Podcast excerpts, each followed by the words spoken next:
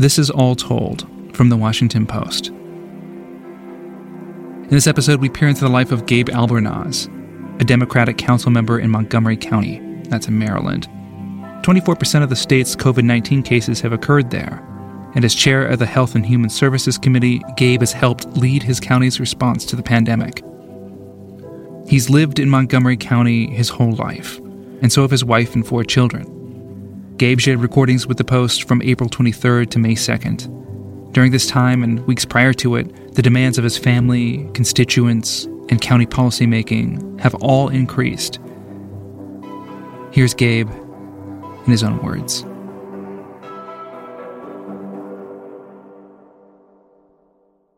It's going to rain all day.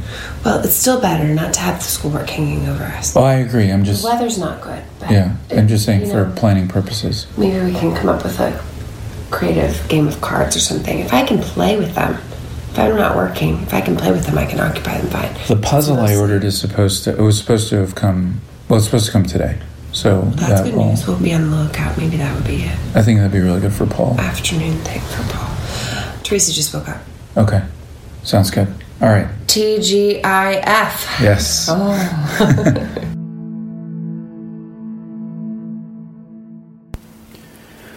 All right. It's the end of the day on Friday, April twenty-fourth.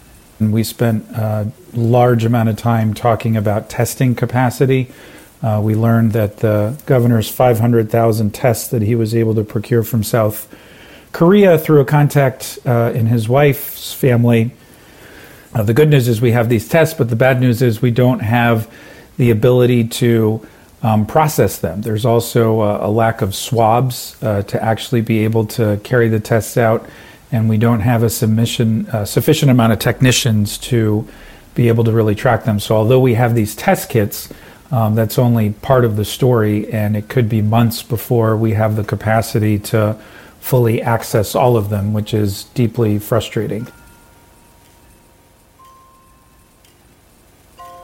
The other curveball was last night the president announced that um, Lysol uh, was was a product that people might be able to use uh, to help address the covid nineteen, and that uh, he had read somewhere, he stated that uh, being in the sun uh, could help with treatment as well, which is of course both not true. And the county received calls last night and this morning Uh, from people wanting to know whether or not it was true. Um, so we had to issue uh, public service announcements today explaining that uh, it is not accurate and that it is in fact extraordinarily danger, dangerous to ingest those kinds of products, and that uh, there is no concrete evidence in any way that the sun uh, diminishes covid nineteen. We dealt with some constituent issues today, uh, more heartbreaking constituent issues. The one that um, will stick with me for a while is a gentleman who is a maintenance worker at one of our uh, large apartment complexes, and he is exhibiting signs of covid nineteen. Um, we're, we're not sure, but we believe he may have documentation issues, and he is afraid to go home uh, to his apartment with his Uh, wife and three children because his seven-year-old son has a severe case of asthma. And so this gentleman um, has not been able to secure a test, uh, and he is, we found out, living in a shack uh, alongside one of the apartment complexes uh, that he helps to work at. Uh, and uh, it's it's um, so we're we're trying to figure out how to find housing for him. We're trying to figure out how to get him tested. And he also disclosed to us that he believes three of his colleagues, uh, who are also building maintenance workers working for the same company in the same building, um, have it as well. And so we're going to need to do some contact tracing. Uh, and so that, that uh, is something that we've alerted our public health officials to.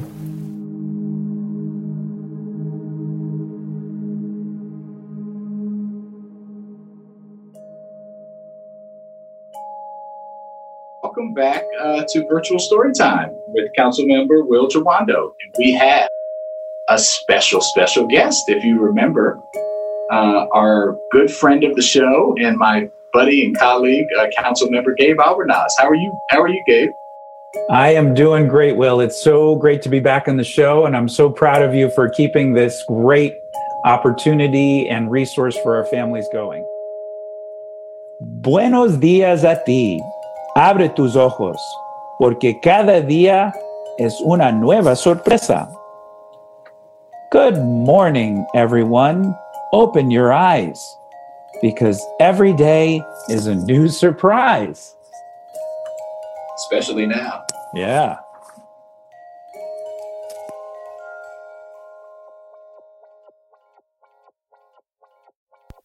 You can hear Teresa in the background as she's getting ready for her bath and not really excited to be having a bath. Uh, we had our daily staff meeting today, which was a great meeting. Uh, went over uh, a lot of different outstanding issues, uh, some new constituent issues that have arisen. And we're going to be working on the production of a Spanish-speaking town hall. And then I was on a radio program today, El Sintonía, uh, which is a, a radio program that talks about county operations. And it's on the Latin radio station Radio America, which is one of the most listened to stations in the Latino community. Uh, lots of questions about the new enactment of the temporary rent freeze. And then ended the day with a call with the Asian American Health Initiative, um, learn new issues such as um, the Asian community is starting to purchase firearms in large quantities, um, that there are significant mental health issues, and uh, there's a significant percentage of the people calling the county suicide line that are of Asian descent. Um, so lots of work that needs to be done there, and we discussed working on a, a town hall together Uh, to be able to get information out to our Asian community on what's happening.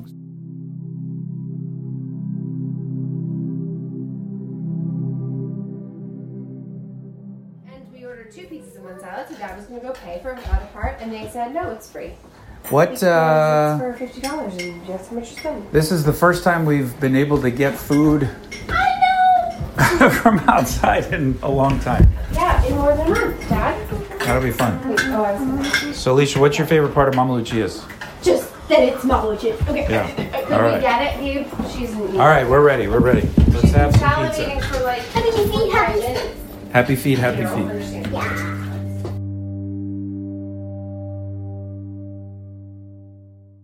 On Saturday, an incredible experience. Um, the neighborhood got together and saluted our good friend Maura McCarthy, who's a nurse in the I C U at Suburban Hospital. And uh, her mom and dad helped organize this along with her family. Uh, but there was an overwhelming outpouring of support for her and just dozens of families, uh, socially distancing, but that came out and surprised her by saluting her on her way to a really long evening shift at Suburban. Yay, Maura! We love you! And I shot a video of it uh, and tweeted it out, and it completely went viral. Uh, over ten thousand views, over three hundred likes, and local and national media uh, picked up the story.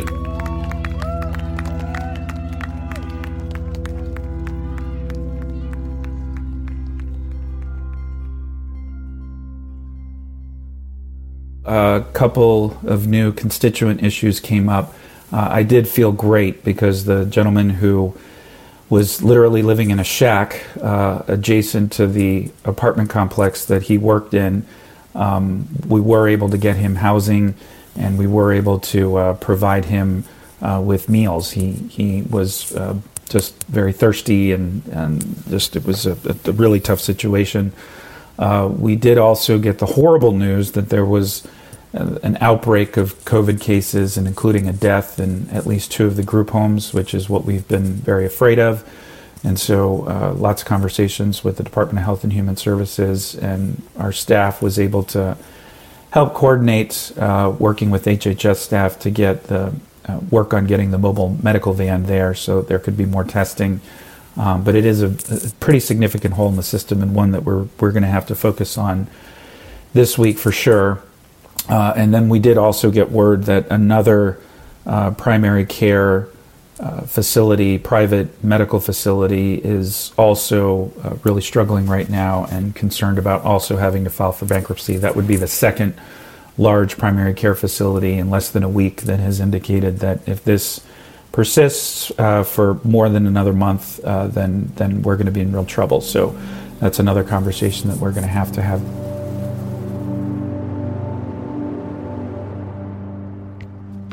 Nice step back. That was a step nice back. Shot.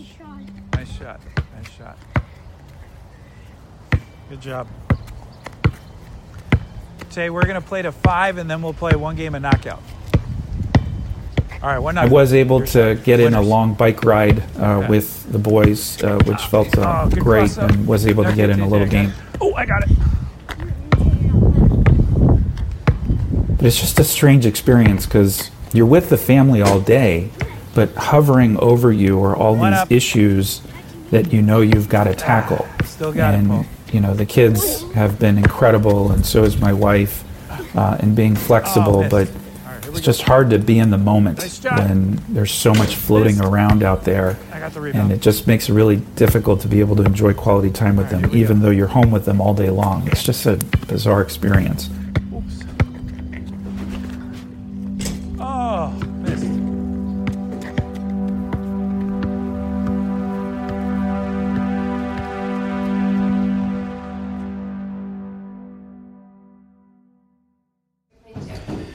All right, today is Thursday, uh, the last day of April, and I am getting ready for a marathon council session, which will begin at nine thirty and end hopefully by five o'clock, uh, but probably later than that. Uh, it's a full docket. We're going to be discussing budget items for a number of different departments. Um, I stepped away from my phone for just about an hour and a half last night to help make dinner and play a little basketball with the boys, and I got back and there were over one hundred seven text messages. So I was up late last night. It's raining today, uh, which always makes it tough here at home because nobody can play outside. But the great news is a puzzle came in that my son can work on today, uh, which I think is going to help on some level. And I am putting together my handy dandy little backdrop here that I ordered because the only room in the house that has strong Wi-Fi and is quiet is our bedroom. It's a little odd to have our council sessions have a view of our bedroom, so I bought this backdrop, which I'm setting up right now. Good morning, everyone, and uh, welcome to the Thursday, April thirtieth, twenty twenty Montgomery County Council meeting. We're going to begin our meeting with uh, Council Member Match uh, for culturally appropriate food. I think uh, the Capital Area Food Bank, but just want to clarify because the intent here is to obviously make this very seamless. And that. It's not that we're holding back. It's not that we don't want to test. It's not that we don't have a system in place. There are just simply not enough test kits out there to meet the current demands. And, and I just want to make sure our public understands that we're not holding back here. We're doing everything we can. And, and, and thank you for that. I mean, it's it's it's hard to express, and, and I, I can't say thank you enough. We've limited uh, the committee sessions, but that has made for very long full council sessions. We debated and discussed everything from a tunnel project through the transportation department to a Uh, project for our corrections facilities uh, to enhance their infrastructure and I T. Uh, we debated and discussed the parking districts and also talked about the Washington Suburban Sanitary Commission, and then rounded out the day by talking also about our Merit System Protection Board Ethics Commission. There's multiple avenues for, for people, people to get assistance. Um, I think that as this second five million dollars is available, we will be looking, we'll be doing some lessons learned about how we... I'm going to go help make dinner, uh, help with uh, some homework assignments, and then get everybody uh, going and starting the, the going to bed process. And then I've got some calls that I've got to return later tonight. So it'll be another late night. Probably won't go to bed till eleven thirty or midnight.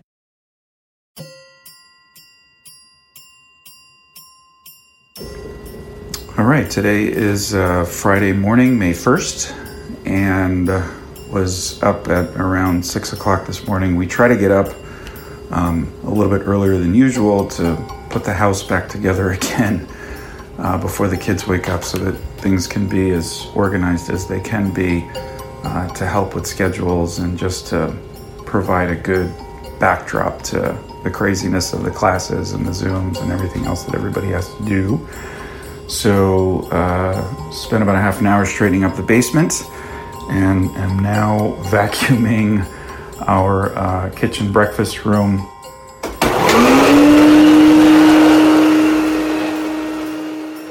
It's about twenty minutes before the kids get up, so this is one of those rare quiet moments during the day uh, when you get a little peace.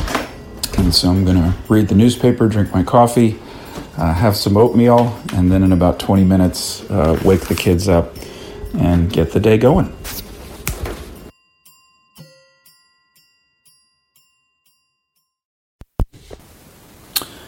Kind of looking back at the last um, month and a half or so, and I'm exhausted. Uh, meeting after meeting after meeting, um, just helping, trying to support and doing what we can uh, to give all of the important key frontline folks the resources that they need to be able to do their jobs, while also thinking through the policy implications, both in the midst of the pandemic, but then starting to think about those policy implications beyond that.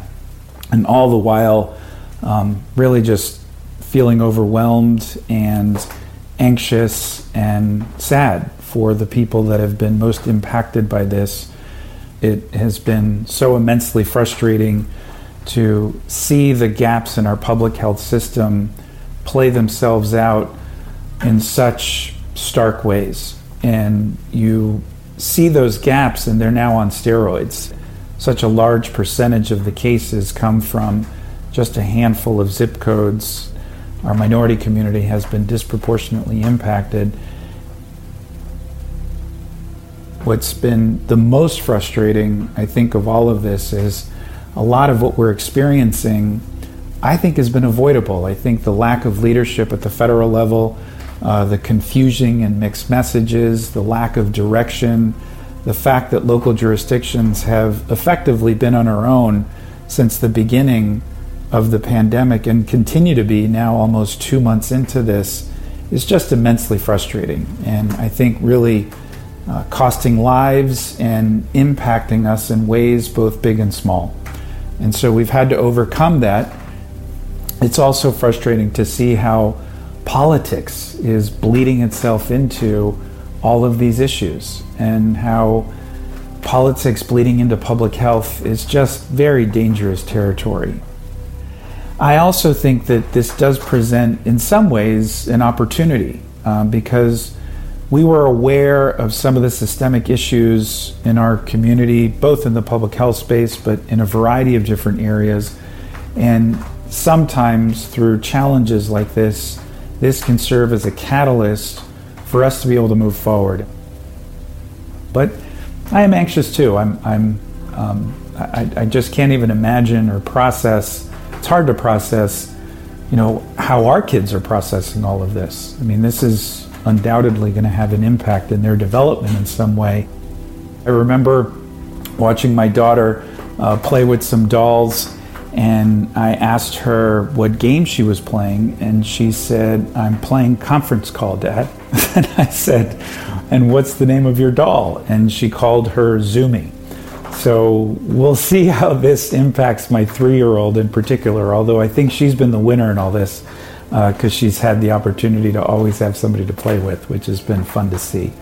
But I don't know. Uh, hope hope the, the next six weeks aren't as difficult as these last six weeks, um, but I'll be prepared for whatever lies ahead.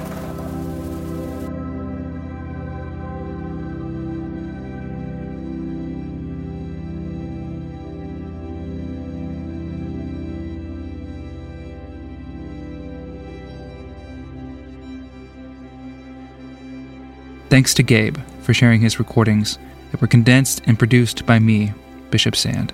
This episode was edited by Lillian Cunningham and Ariel Plotnick. Additional audio is from the Montgomery County Council. And thanks to Washington Post reporter Rebecca Tan for introducing us to Gabe.